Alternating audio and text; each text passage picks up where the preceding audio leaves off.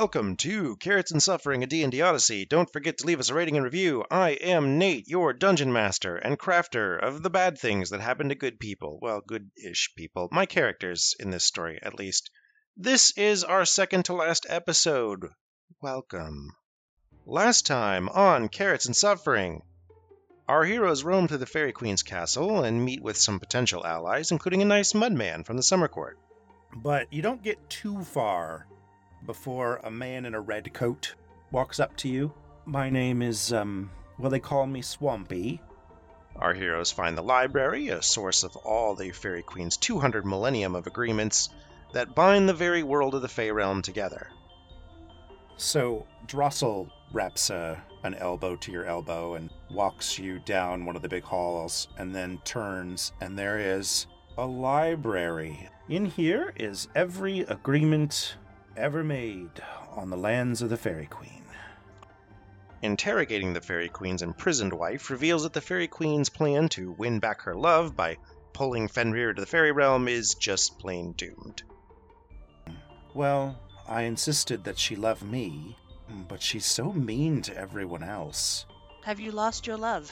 Oh, that's a hard question to answer. Roll me insight. Yeah, you both get the sense that she is specifically not telling you the truth, and therefore you're pretty sure she does not love the Fairy Queen. Lady Miev found her husband and her father being held as lover and former lover of the Fairy Queen, and discovered that they have the freedom to leave if they can find the exit, which they can't. And sitting at a little table next to the bed, reading a book, is a young man in his early 20s. He looks up, and Miev says, Charles, and he stands up, and Miev runs over and just gives him this massive, crushing hug. And Charles is like, What? Why are you here? Our heroes gather all the evidence they need to force the Fairy Queen to submit or be destroyed by the other courts and promptly decide against it, as it would have consequences reaching far into the mortal realm and very close to home. If you had, if you could prove that, you could you could name your you could name any price. You could destroy her. We do not want to destroy her. The love that he has is only because of the deal he made with her. If she ceases to exist, that deal ceases to exist, and my father, as I know him. Sable creates a distraction so the heroes can search in the library and convinces the Fairy Queen to trade her heart for the heart of Sable's mother. So she and Marigold Farathi, the Fairy Queen's now estranged wife, have a chance at falling in love again. And then I say, And yet, I know you are in pain. I see it in the sky. I see it in the trees. I see it in the thorns. I see it in us. I feel it in our hearts. I have come to offer solace. And here we are.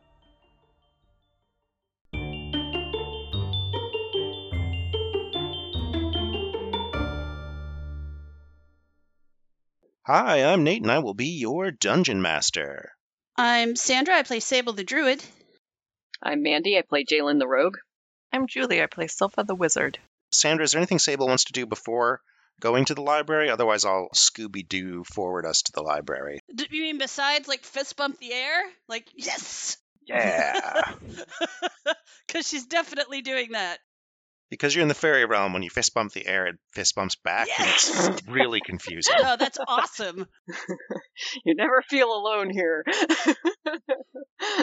I'm just going to look around. How are people responding to this? Roll me an insight. So one thing that is true is all of these creatures are are fairy monsters of some variety, and they're all hidden behind an illusion. So 22. the room has an eerie stillness to it.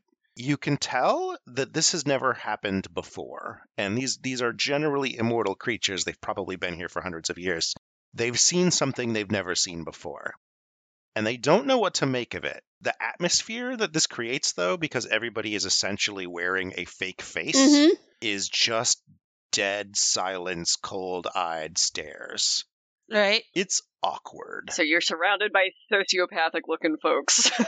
I look around and say, Well, if you're going to say anything to me about this, this would be a great time. And I'm kind of like inching toward the door that leads to the library. there's a cough and the the gentleman that you know under his glamour is a summer court emissary mudman Mm-hmm. says yes well that was fascinating we're in for an exciting evening one way or another uh, um, and looks around, and then someone says, "Yeah, I'm gonna go ahead and hide in my room," and they just turn and walk. Does the whole ballroom empty? I mean, some of it empties out, some of them stay. Like, there's this mix of fight, flight, freeze going on here. Um, only they're contractually obligated not to choose fight.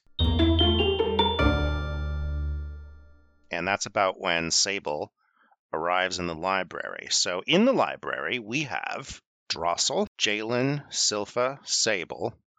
We have Miev, Miev's husband, and Miev's father And we have the thorn guy, and we have a big ball of angry thorns. Yep, Well, they're not angry, angry. but they but they look angry. they look angry. Yeah. the library itself remains a massive, seemingly endless hall of books with every agreement the Fairy Queen has ever made logged in what seems to be paper all the way as far as the eye can see books from floor to ceiling endlessly. The library is utterly quiet. There are no librarians. You are, for all intents and purposes, standing in her mind. When Sable walks into the library, Silpha is pacing and deep in some kind of thought, like shaking a quill. I think Jalen has been sitting down. We, we've been pretty pensive, like brainstorming or Mhm. whatever. And so while Silpha's pacing, Jalen's sitting for once and not pacing, but looking pensive. And when Sable comes in, she stands up and says, Are you all right? of course. What happened? We negotiated. My father is now with her, deciding the terms through which she will exchange her heart for my mother's. Oh, And she looks pleased with this. Jalen looks very thoughtful and sits back down and looks at Silpha and says, That's that's going to make this easier, Silpha looks nervous, but says yes. I think. What's this? So I guess we'll switch to the mind, the mind meld. I had presumed that all of our exchange was kind of like an internal. I said all of that ex- externally so that everyone could hear. as quickly as possible. I think Jalen will think to Sable everything we found in the library that we found the original agreement between the Fairy Queen House Mason and King Fenrir. We found the original contract and I have read it in its entirety. Jalen says, I think we're pretty established now that House Mason was an aggressor, but the Fairy Queen was technically the breaker of the agreement. Something was established between King Fenrir, House Mason, and the Fairy Queen, in which the Fairy Queen bathed the land in magic. Lord Mason got a non aggression pact, which was worded in such a way as to imply that it didn't mean they weren't going to continue working against each other, but there would be no physical hostility between them. And King Fenrir got fertile land and prosperity. So most of this we had guessed. the wording of the agreement was such that we could tell that it was the fairy queen who must have broken her end of the bargain, and that is what precipitated the thorns. And Jalen says, This is my educated guess. That moonlight orb was introduced to turn everyone into werewolves, and then the Fairy Queen's allies were tearing themselves apart, which was not technically breaking the agreement, but it was an act of aggression. And I think the Fairy Queen retaliated by sending the Dryad to the tree to pierce the Lord Mason, and that is what broke the agreement. But I don't think she started it. Sable will just give a nod to that, carefully say out loud. So most of this we had already determined. I think we have a better idea of the order of events. Continuing in the mind, Jalen says, but the fact remains that according to the agreement, the Fairy Queen is the one who broke the deal, and that puts her in a predicament. We do have the means to renegotiate the agreement. Drossel has been given the authority to negotiate for the king, and it turns out we don't need the head of House Mason, we need a champion of House Mason. And as soon as she marries Byron, we would have one. Does this need to happen right now? Well, if we want the thorns to come down, we have to renegotiate this deal. This slate needs to be wiped clean, and the, those are the parties that are needed. Someone representing Fenrir, someone representing Mason, and someone representing the Fairy Queen. Jalen looks at Drossel and says, Could we lay the groundwork with the Fairy Queen for a new agreement contingent upon Silpha's marrying Byron? Yes, we can absolutely do that. Essentially, what you're doing is making an agreement that doesn't trigger until the marriage happens. But as a result, we would be going back into the thorns. There wouldn't be a resolution to that until after the marriage. But one thing to keep in mind is that marriage is itself a symbolic action. If the parties have agreed, we might be able to get away without having a marriage ceremony. Byron and I intend for a celebration and ceremony after preparations are made and I return from the thorns. But there is an aspect that is inherently contractual, and so long as we are legally married, that should fulfill the requirement. Sable says in her head, not out loud, This is the least ringing endorsement I have heard of marriage so far. Well, it, it was going to be a done deal before. Drossel says, not to intrude too much on this conversation, but has has marriage changed progressively in the last hundred years? Because I, No, this is always a negotiation. Uh, no, not at all. It's exactly as you're hearing it. I think I have determined that I want no part of it. some people do do that. You know what might be uh, interesting here? I think I think we have what we need. We just a little, maybe a tiny bit more confirmation, and we we have the the tie between Silpha and House Mason, and we can do the negotiation. The the real question is what are, what exactly are we asking for? I mean, eh, we want the thorns to come down. It sounds like there's other We don't want her to subsume Fenrir. Marigold told me what the circle was in relation to her and the Fairy Queen, but it's been long enough that I have forgotten.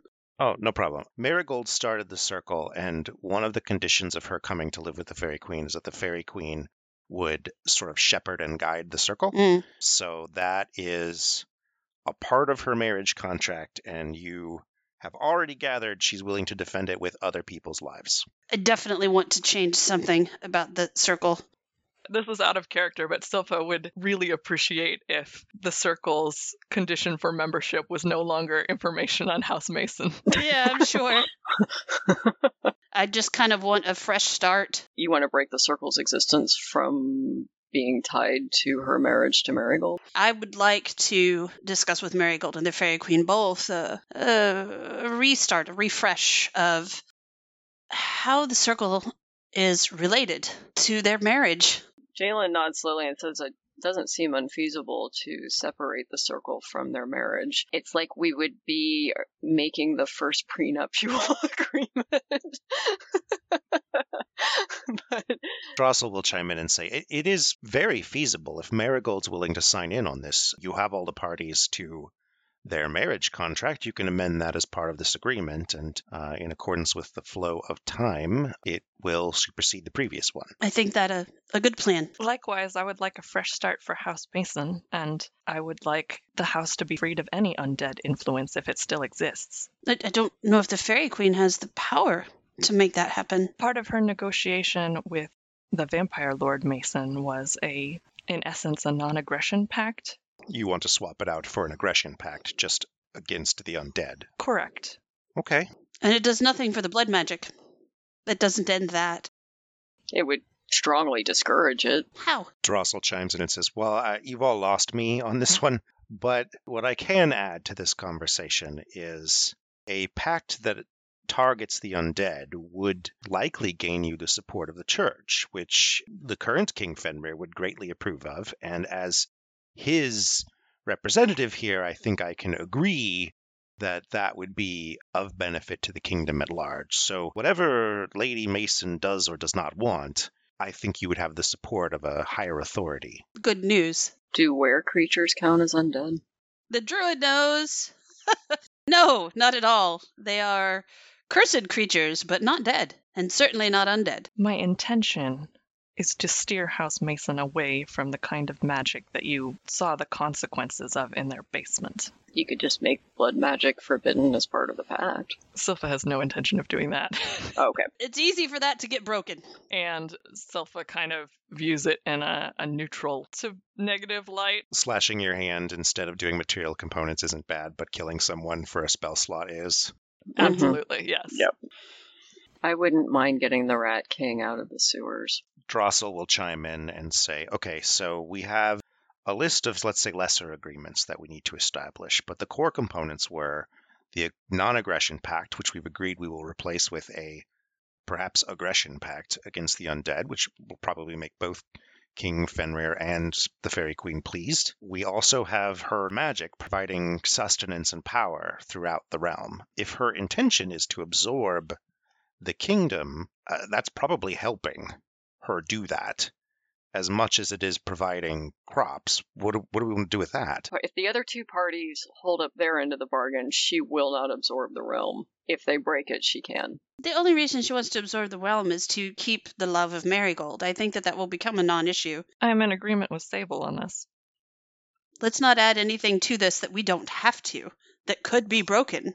But Drossel's concern here is there is no benefit here for the Fairy Queen, and I'm saying the potential benefit is if the pact gets broken, she will be within her rights to absorb the kingdom. I don't want to give her that right. No, no, let's not do that. Let's think of it this way instead. Fairy Queen gets her magic back. Hmm. She doesn't have to spend it in the kingdom anymore. That's right.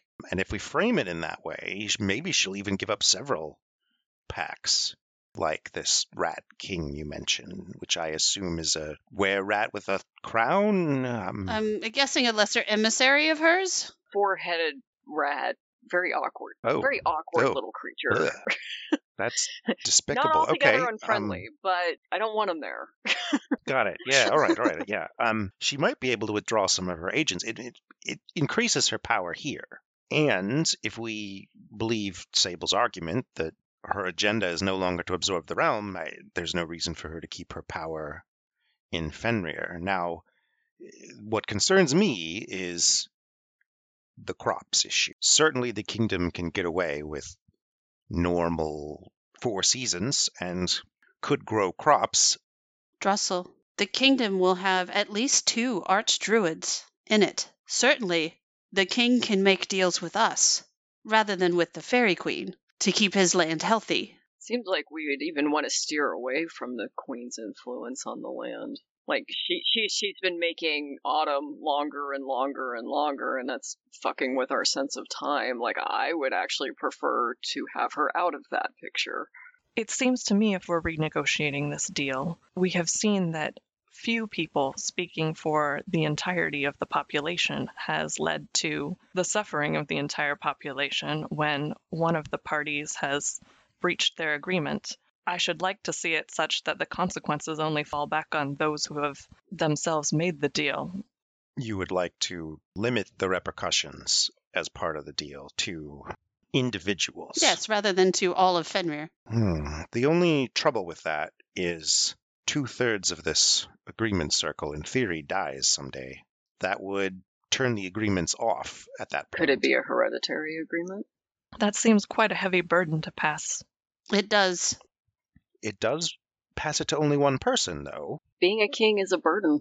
As somebody who inherited a thousand years of that particular burden, I don't want to pass it on to anyone. I think it should be renegotiated. You think the deal needs to be renegotiated at the death of each individual, and that individuals, therefore, should hold full consequences and not kingdom wide. I like this idea. All right. Irritating for the Fairy Queen, but wonderful for us. Let's try it. Every five minutes in her time, she's renegotiating a deal with Is She's it like, time "God damn it, this again. Jalen gets a little bit of a frown and she thinks to Sable. She says, Sable, what's going to happen to your father after this heart swab? Oh, well, and my intention was to ask him to create his own heart for himself out of whatever it is that he wanted to make, but they walked away before I could make that recommendation, so it's up to him. At that note, a thing happens in the library. So, all throughout the library, you see books fly off the shelf. Individual books slide off the shelves and begin to spin open wildly. They flip to a specific page, pause for just a second, slam shut, and slide back into the shelf. And there are dozens of them just popping all over in the distance. Our eyes are going wild looking at all of these. And Jalen says, I think a lot of things are getting revisited at the moment. Drossel says, I, uh, I don't know if that's important or not. Um, that's clearly the Fairy Queen accessing her own memory. Mm-hmm. This looks like a domino effect. Can she tell we're here? Um, yes, although uh, from the pressure in the room, she probably doesn't care. Can I like keep close eye on one of the books and see if I can't find it again? Yeah, absolutely. Pull it out, give me an investigation roll. Or I could be distracted. I could roll a three, plus an investigation is a six. So what that means is you pop it open and it is in thousand year old language Mhm. and you This is not fun reading. Quick, Silpha, read the sp- the Shakespeare. you can do it. you like thousand year old legal speak. What is habeas corpus? Silpha, roll me an investigation roll. Uh, you have advantage because you are a scribe. okay, advantaged investigation roll. Thank goodness for advantage. One of those rolls was a five. Oh. Um, Better than my three. so I got a 15. You can read this. Uh, It takes some digging. Because Sable was watching, you can get roughly to the right page that the Fairy Queen was referencing. The only thing that you find very interesting about it is the the wording. It's it's about the Fairy Queen forgetting a slight. It's an agreement wherein she is not going to hold someone accountable for some past action that they did. And the turn of phrase, which was popular a thousand years ago, is holding it in your heart. Hmm. Ah. And so it's it's a reference to the fairy queen's heart. Weirdly, what occurs to you with a 15 is it's almost like her heart is a separate entity in the way that this is phrased. Hmm. It makes you wonder if it is actually a separate entity. Interesting. And Silpha will share this information. And I'll say, what does that mean? That's very helpful, I know. Jalen says it sounds like it means your father should not take her heart into his own chest. I was like, I, I have no idea how to get any word to him. Oh, actually, I do. Are there any little animals around here? If you stick your head back out, there are many little animals. Like one that I could use as an animal messenger? you pick up an animal and you're like, you're getting ready to cast a spell. It's like, whoa, whoa, whoa, whoa. Oh, All right. Just ask. Okay. Okay. Let's start with that. okay, okay. Uh, I, I apologize. I don't know this rum. It's two little like gopher paws or like just just ask, just ask. Yeah. Would you be willing to bring a message to Mirkwood, the Heartrender? The tr- the tree man? Yeah. Yeah, sure, whatever. What do, what, do, what do you want me to tell him? This is your opportunity to create your own heart. Don't just take what's given. All right, I'll check on that. Thank you.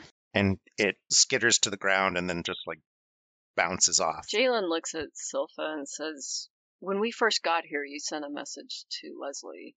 Do you think you could send her another message and get confirmation from House Mason that you are the Mason champion? Would that be the endorsement we need? Yes, if we are to renegotiate the terms, I think I shall have to send another message to Leslie in order to put things in motion. And she will then do the sending spell that you saw her perform before. And the message is Help. For chance to end thorns, I need to marry Byron immediately. Have contract signed by proxy under witness and legally certified. Inform when done. So you wait a beat. It seems like maybe a second. And you get back contract signed.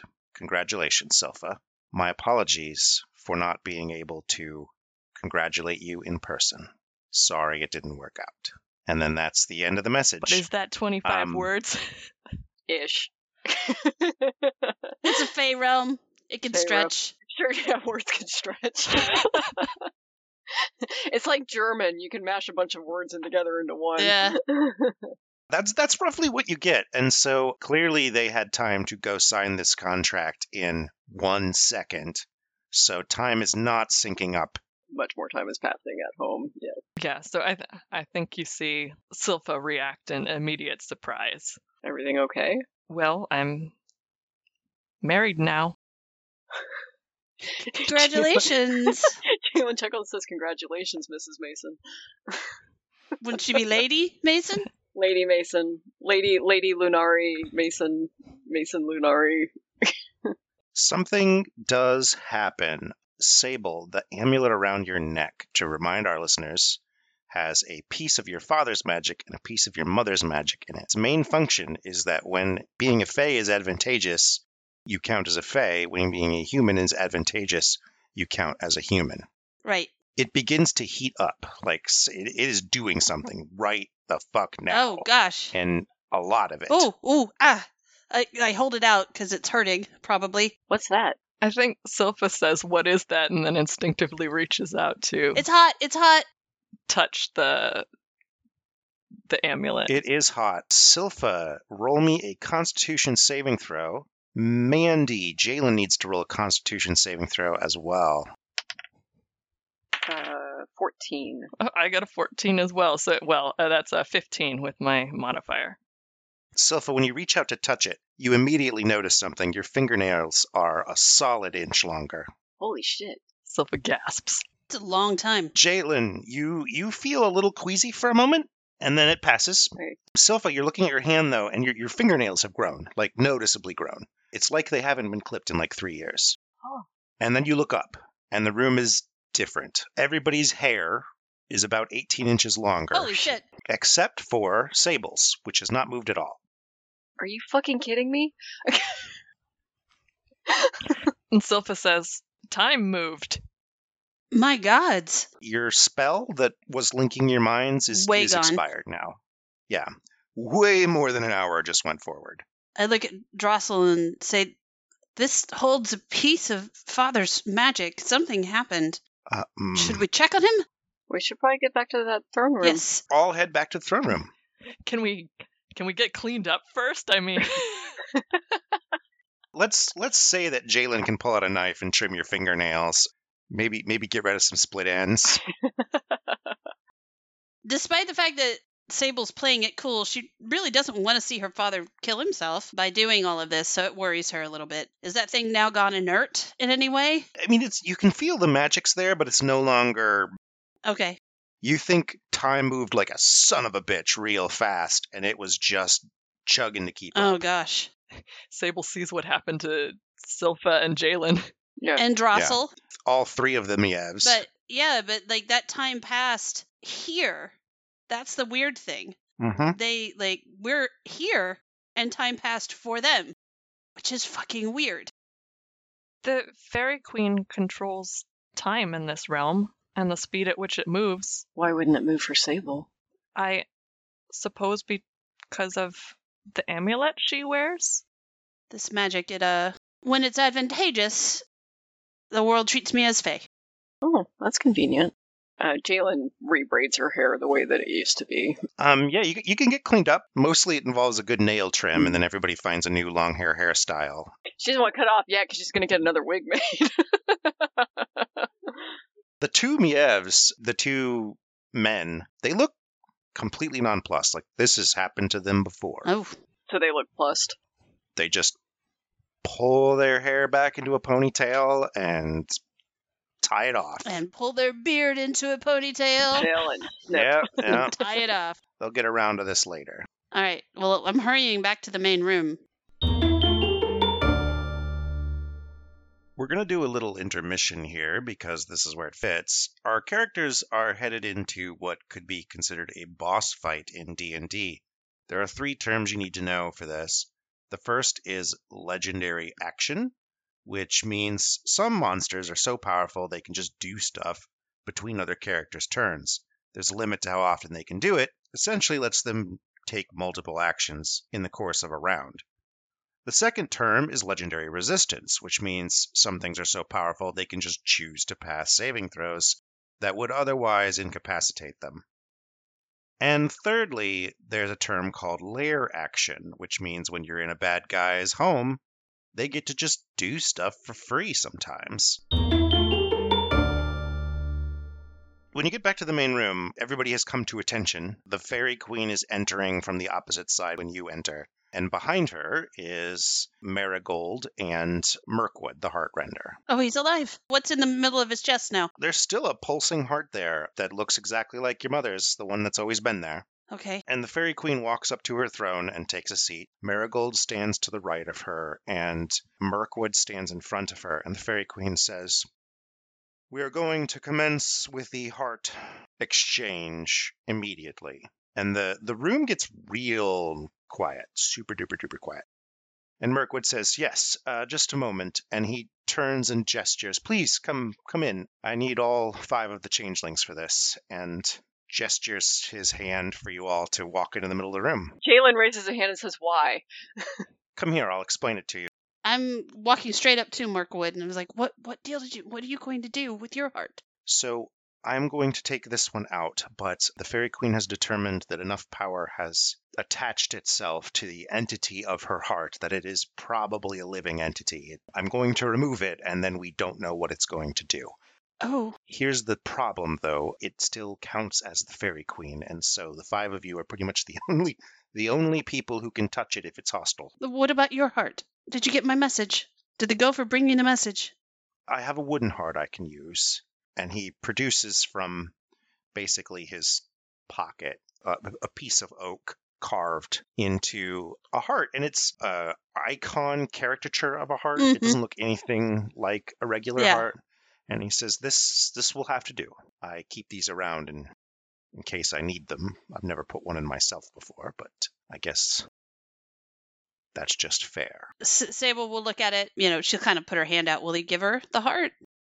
I'll hand it to you for a moment. Uh, she says, just let me hold it until you're ready for it then. and he turns and walks up to the Fairy Queen and says, We are prepared to begin. And the Fairy Queen says, For the next hour of time in the fairy realm, I hereby exempt all of the changelings from the laws of hospitality. Shit. I, I know it's not going to do anything magical, but like she is just like wishing as much like love and care into this heart as she can. Roll me a percentage dice. You're gonna change it into a real heart. Wouldn't that be cool? Uh, 87. Wow, that's pretty good. This heart starts to warm up in your in your hands. You can almost feel like a beat coming from it. When it was handed to you, it was cold dead wood, but uh, it something is happening to it. I'm not opening up my hand. I'm just like, I don't even want to look. I'm just like, I'm just going to protect it. Mirkwood takes a step up and pulls from his own chest the glowing heart. And as he reaches out and touches the Fairy Queen's chest, you can see the color in Mirkwood start to sort of dry and crack as he becomes sort of a withered tree. But he touches her heart, and the heart is immediately pulled in and pushed out comes a, a tangling mess of thorny vines that just starts to pour out of her in shockingly large oh, volume. Oh gosh.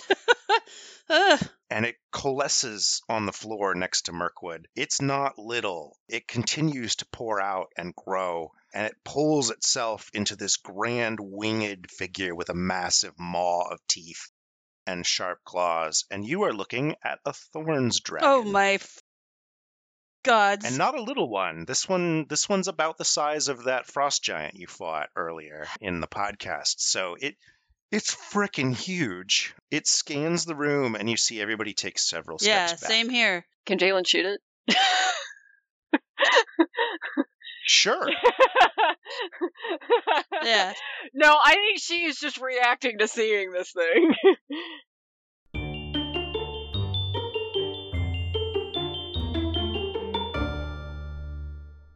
It's time for the mid roll, and that means it's time for fairy facts. Today we talk a bit about thorns. Thorns appear in many fairy tales as barriers, some sinister and some benevolent. If associated with roses, the thorns are usually benevolent. They symbolize purity and a sacred path. They pop up to protect sleeping beauty, for instance. If associated with the hawthorn tree, the thorns are somewhat neutral to benevolent, protecting the fairies that live in the tree, but also, those fairies can bless marriages on occasion, causing couples to fall in love under the branches, in which case it's good luck to wear a bridal crown of hawthorn. If associated with blackthorn, the thorns are sinister. Also guarded by fairies, these Lunantishee, or moon fairies, will defend the tree to your detriment at all costs, cursing people any time it can. You can, however, safely steal wood from the tree on a full moon when the fairies are out praying. The tree is commonly known for making clubs out of, called shillelagh, so maybe that's part of the sinister origin story. Thorns are always a popular form of punishment in fairy lore, tearing at skin, clothes, eyes, and even souls. Curses are frequently transferred through thorns, which have the ability to gain access to the body through the skin. So, when I, Nate, needed a big bad for a fairy tale campaign, you might have thought I chose the Fairy Queen, but the big bad is, and always was, the thorns.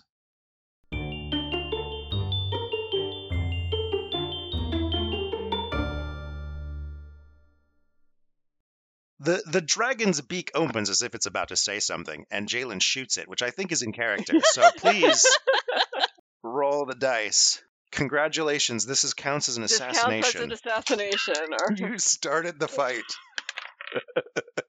We've been waiting like all podcast for Jalen to start the fight so she could get assassinated. Uh, 21. 21 hits. It flies into the mess of thorns and connects with something solid in the middle of it. Uh, and I get sneak attack because I had advantage. And it's a crit because I hit, so I'm rolling 66. And that, by the way, for the rest of you, is going to trigger initiative. So please roll uh, initiative roll. 15, 20, 26, 31. There's a there's a wail from the dragon. Like it opened his mouth like it was going to say a word, and what you get is like a. so the dragon takes 31. I didn't bring a writing utensil. All right, everybody remember 31. You want me to write it down? I can write. I Yeah. can write it down. Go ahead and write it down. Mandy, your official damage tracker for the dragon. Okay, dragon. in order. So uh, the dragon's what's really important here. Its initiative is fuck a 24. Damn. Shit. Mine's only a 14. Jalen, what was your initiative? 13. And Silpha. Appropriately, I rolled a, a two. Oh no! Yeah, okay. Not in the boss fight. Not in the big final boss fight. oh no! The dragon turns its attention to you and it breathes in. Oh, God. Uh-oh. For a creature without lungs, this is alarming as you see its whole body shake and rattle, and it sprays from its mouth across all of you just caustic, steaming poison. Oh, no. Please roll me No. a I constitution don't- saving I don't throw. like it. I got a 14. I got natural 20. Jesus. Thank goodness. I got an 18, so it's a 19. Okay, so Sable, you will fail. Okay. Silpha, Jalen, you will succeed. Thorns Golem fails. Miev fails. Oh, shit. Both Miev seniors oh, fail. Oh no! So this this wall of poison just washes over you. Those of you who succeeded, please take 25 damage. Oh, God. And everybody else Oh. takes 50? Everybody else take 50. Oh, my most of me! Both Miev seniors sort of go down on one leg. They were apparently accomplished fighters in their day because they're still standing, but like, oh god, barely. And Miev herself looks in rough ass shape. Yep. the dragon looks quite satisfied with itself. And that brings us. Sable is next. Yep. Sable's going to do a mass cure wounds. I'm going to. Okay, so I get 3d8 plus my spellcasting ability modifier. 18 points of damage back to people. Nice. Okay. Thank goodness. So sorry, y'all. I'm so sorry. Shoot first, fan out second. Tr- she was trigger happy though in that moment. Yeah, she was yeah, just like she was just reacting. That was a, it was a good damage roll. 31 solid. You heal. Everybody looks a whole lot better because a lot of them took a whole I only got ton one of of those in my arsenal, so. And also, can I hand the heart to Mirkwood? You'll have to stride forward with your turn, I, I will, yeah. And you can push the chart into his chest as part of that move. Yep. It is absorbed. The color comes back into it. Okay. Jalen is not going to attack this round. She's going to pull out the flask of the mind reading potion Okay. that Sable gave her, and she's going to give it to Silpha. She's going to hide. Okay. Roll stealth, please. 22. The dragon has a pretty damn good perception check, but he rolled a two, so he doesn't see you. Um, you you roll behind some courtiers who are frozen in terror. hmm Can we can we retcon that Jalen would hide behind one of these pillars and not behind courtiers? You courtiers? can duck behind a pillar. Okay, I don't yes. think she would. She would duck behind people. like she's she's not that much of a shithead. The dragon, by the way, uses a legendary action Oh uh, at the end of Jalen's turn. No one is really like right up next to it except for Mirkwood. Actually, now it's Sable because Sable ran up and, and touched Mirkwood. So Sable, its big ass tail just tries to slap you across Oh, the no. room. Damn it, I'll try to dodge, but Well, we'll see how this goes. Actually, he rolls a four, so 15 to hit your AC. fuck. Minus Oh, no. 14. Uh, you get clocked in the chest. People, I might die. we all might die. 14 damage. Okay. Turn into something. Turn into something. Well, it's I, my turn's already been taken. Yeah. Um, yeah, she healed us. She kept herself up on, on her feet. So I get thrown across the room. Yeah, you are knocked way out of the range. Like How far away am I? I think let's let's toss you let's toss you 15 feet. Okay. Dragon, for whatever reason, does not attack Mirkwood. Because I would be picking a fight with another fairy court. That leaves me with 19 hit points. But that would have killed me if I hadn't Mhm. healed. Mm-hmm. Silpha will attempt something you've never seen her do. Yay! Now or never. She pulls out a component that looks like a butterfly chrysalis and crushes it while saying a word. And her target is the Thorns Dragon. She's going to try to polymorph it into a Komodo dragon. It's going to roll a saving throw, I believe. A wisdom saving throw. Turn it into a little frog. no, Komodo dragon's good. Well, a, ti- a small lizard. a small lizard. Maybe a salamander.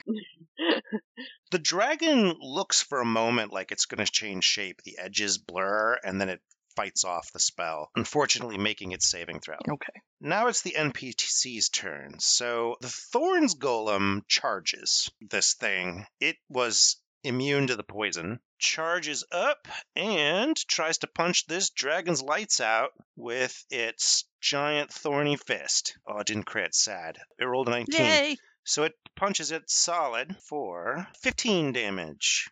Please note that, Jalen. Miev pushes forward. She's in bad shape still. 'cause She's also a wizard. Kind of runs up underneath this dragon and casts a spell. A massive cone of frost rips out of her hands towards the ceiling and engulfs this thing. It's going to make a dexterity saving throw. It will fail. Very sad. But it will use its legendary resistance Aw. three times per day, it can just succeed.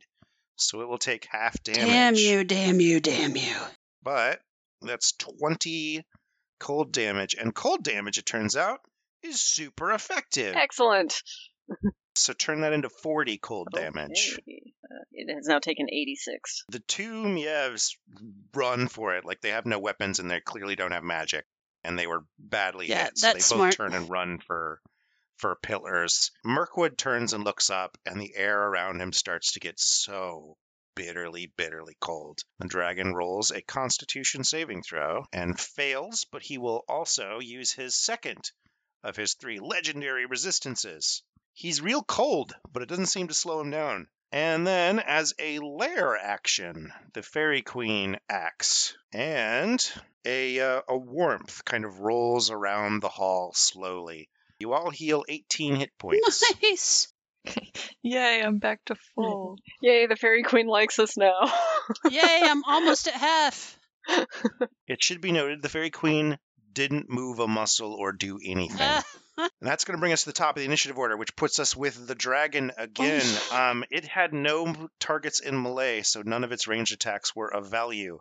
It will charge directly at Jalen, who shot it, but it can't see you.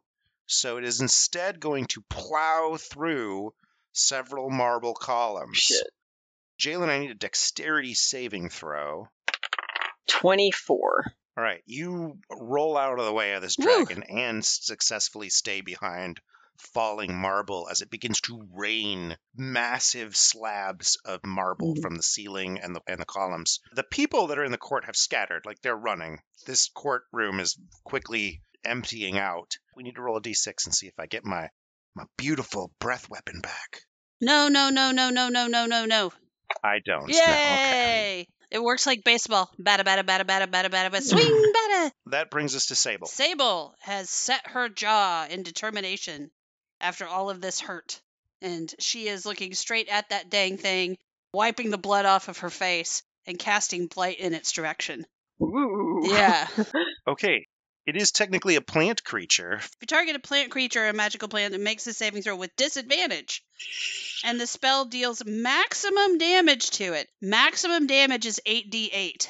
Okay, so that's max damage of 64. It will save though, so max damage is going to be 32. Okay. 118 damage on the dragon. As a legendary action, this dragon has run through some columns. It runs right by Lady Miev, who ran up to it in order to kind of call it and nobody else.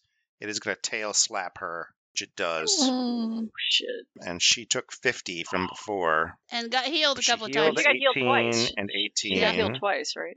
She gets tail slapped across the room for another 18 damage. So 14 plus 18, 32. And that's going to bring us to Jalen. So it crashed through these columns, and she's still hiding behind marble, and it hasn't found her. Yeah, you're essentially behind And it she's right behind- now. Great, great. So she's gonna draw Fairy Bane. She's gonna acrobatically get this thing from behind. She's gonna do a flip, slash it from behind, and then use her. She's gonna use her bonus action to hide again. So the way you've described this, you would get an attack of opportunity against you unless you choose to instead disengage and not hide. That's what she does then. 22? Yeah, that'll hit. All right, so that's a d6 for that, and then sneak attack is another 4d6. Okay. Oh, and do I get 2d6 because it's Fey? You on do. sword? Okay. It is Fey. All right, rolling 6d6. 32, 34. As you are running, it takes a legendary action. It picks up a hunk of masonry in one of its claws and throws it at Jalen.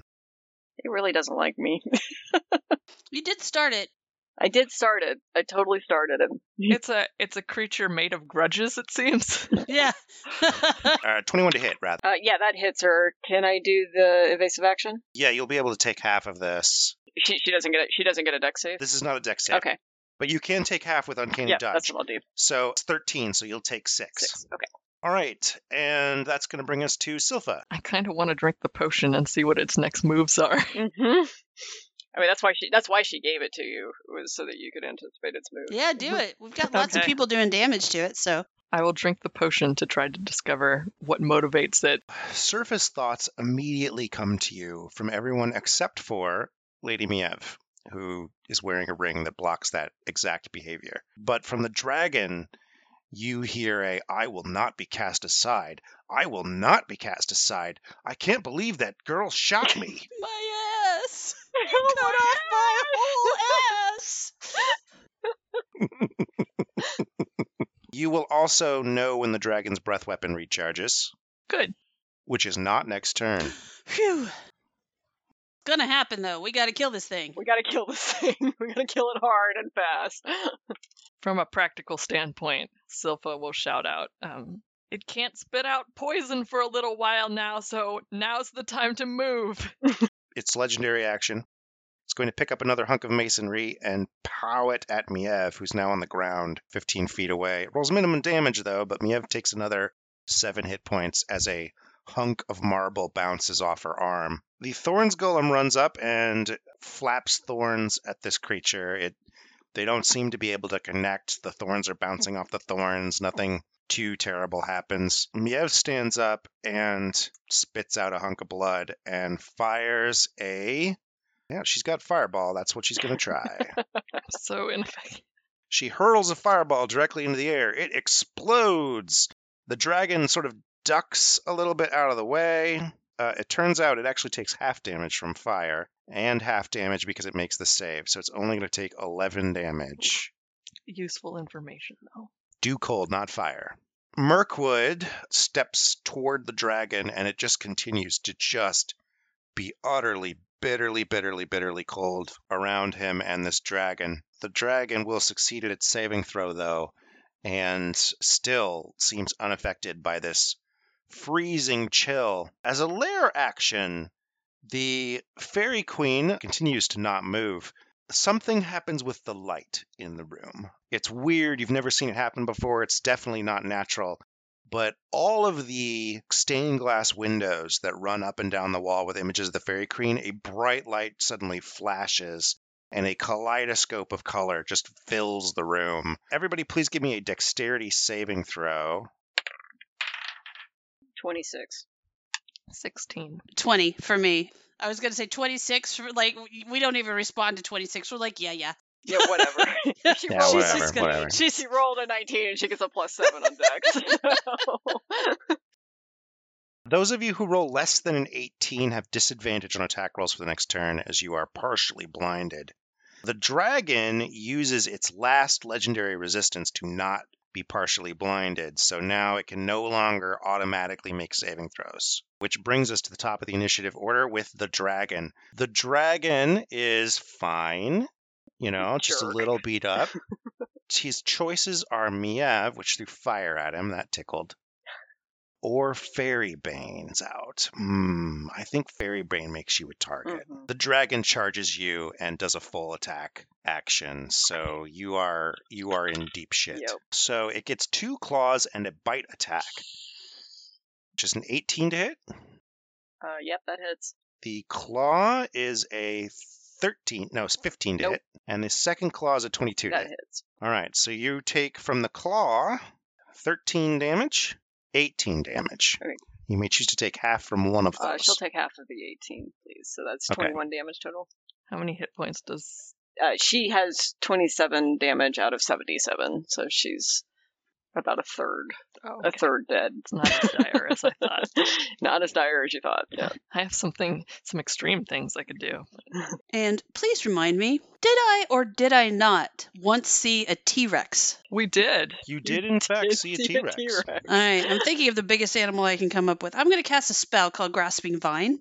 What I'm going to do is I'm going to throw my hand out and I'm going to yell, Get over here! And a vine is going to come out of the ground and lash at that thing, which gets to do a dexterity saving throw. And if it fails, I pull it 20 feet toward me.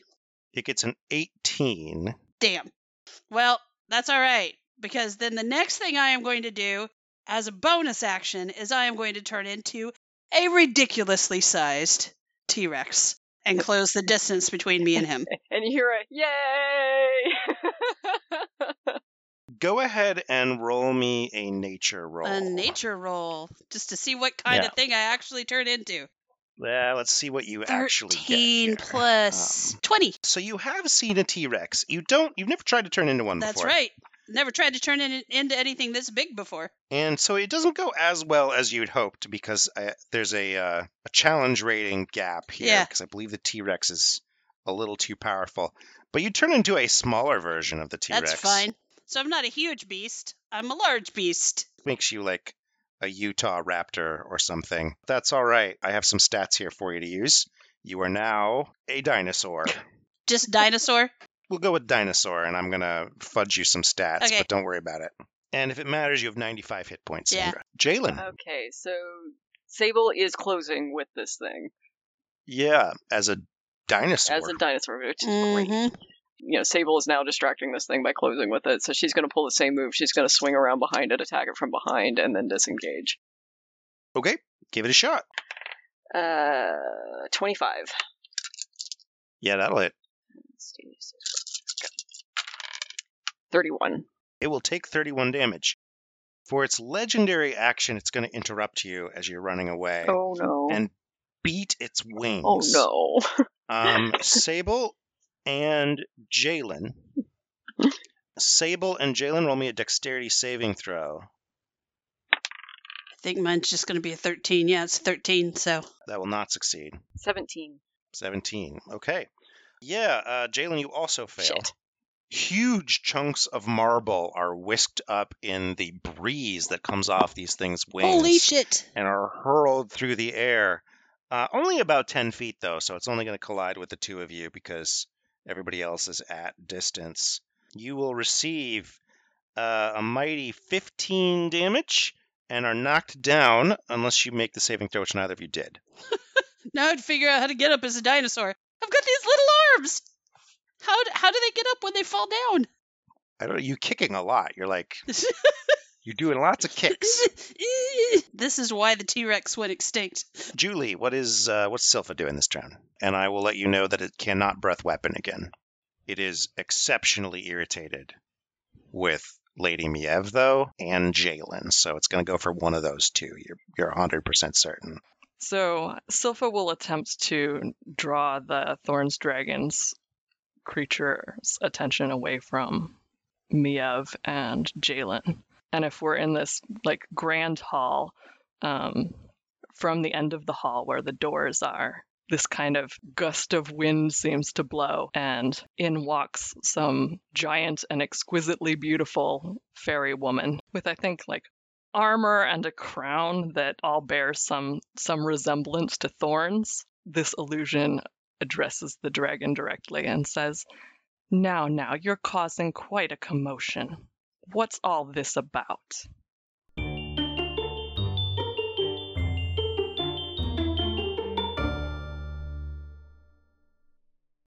And that is the end of this penultimate episode. Special thanks to Todd Ferguson for our music. You can find him at My Pet Machine on Facebook and Bandcamp. And Julie, who you can find at Elaborate Flight of Fancy, who designed our logo. Don't forget to leave us a rating and review. I'm holding that finale over your head for that five star review. Not really. Okay. Tune in next time for an exciting conclusion. Will Silpha buy our heroes the time they need to kill the dragon? before one of them perishes in a rain of thorny claws and teeth? Will our heroes crush this dragon before its breath weapon recharges, which is supposed to happen every three rounds ish? Friggin' dice. Find out next time on Carrots and Suffering, a D&D Odyssey.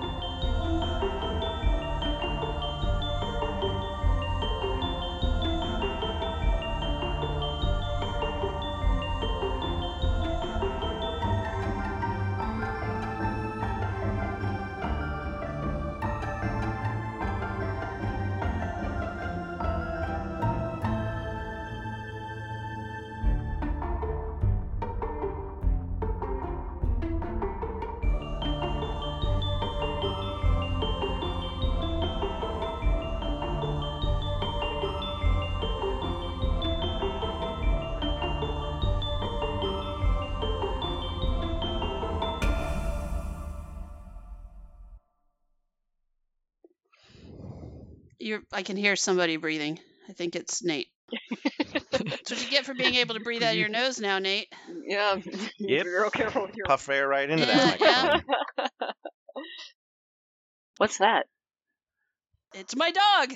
it's my dog. You didn't know that I brought a dog, did you? well, my there amulet. he is. My amulet is barking. Sorry. That's the noise That's- the, that's the the noise Thorns makes. creature actually makes.